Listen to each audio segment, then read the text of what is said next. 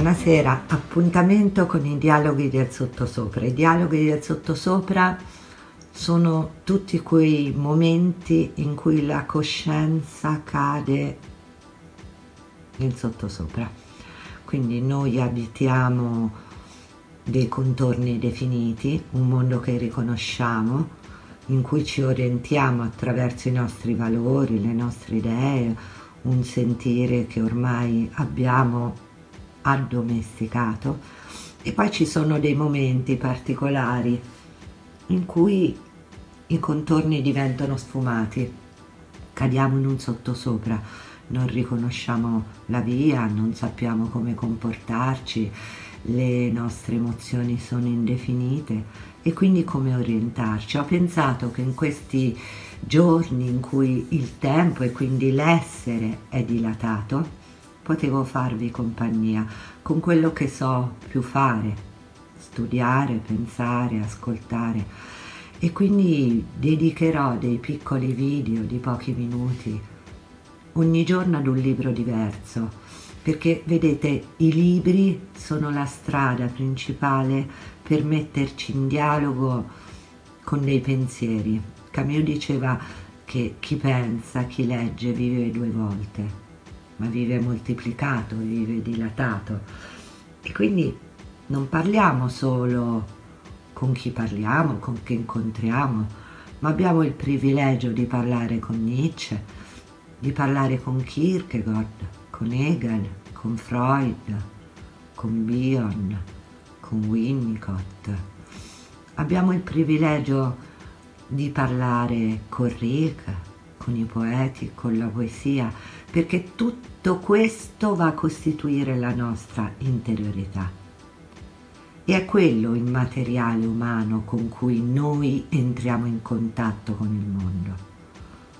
Non sono solo le nostre grandi idee, è proprio come queste idee si plasmano dentro di noi e diventano una pelle sopra la nostra pelle, la nostra sensibilità, il nostro sguardo sul mondo.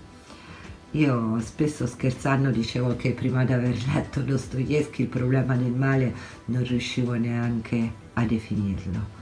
Quella è una lettura e la faremo insieme attraverso alcune cose che preparerò per voi in cui in figura gestaltisticamente c'è il grande problema, la grande scommessa dell'uomo di fronte al problema del dolore del male, dell'insensatezza e dell'ingiustificatezza del problema del male nel mondo. Oggi quindi vorrei iniziare con un grande maestro della mia interiorità.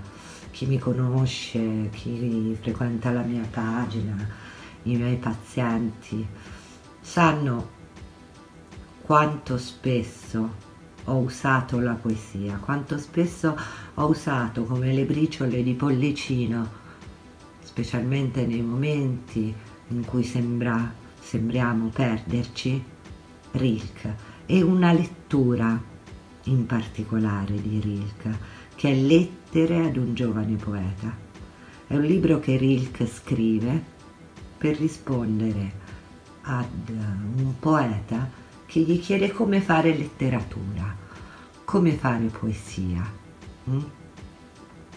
In realtà non c'è una ricetta per diventare poeti, non c'è una ricetta nemmeno per vivere, però questo piccolo libricino è un grande regalo perché è veramente un salvacondotto per entrare dentro la propria interiorità.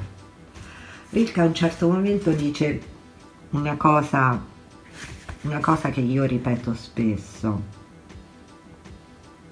E dice questo, caro Signore, vi prego di aver pazienza verso tutto quello che ancora non è risolto nel vostro cuore. Parla di pazienza, Rick. Quanto siamo impazienti, quanto vorremmo immediatamente uscire da un problema e mai come ora questa domanda salta agli occhi. Guardiamo la televisione, ci interroghiamo e diciamo sì, ma fino a quando?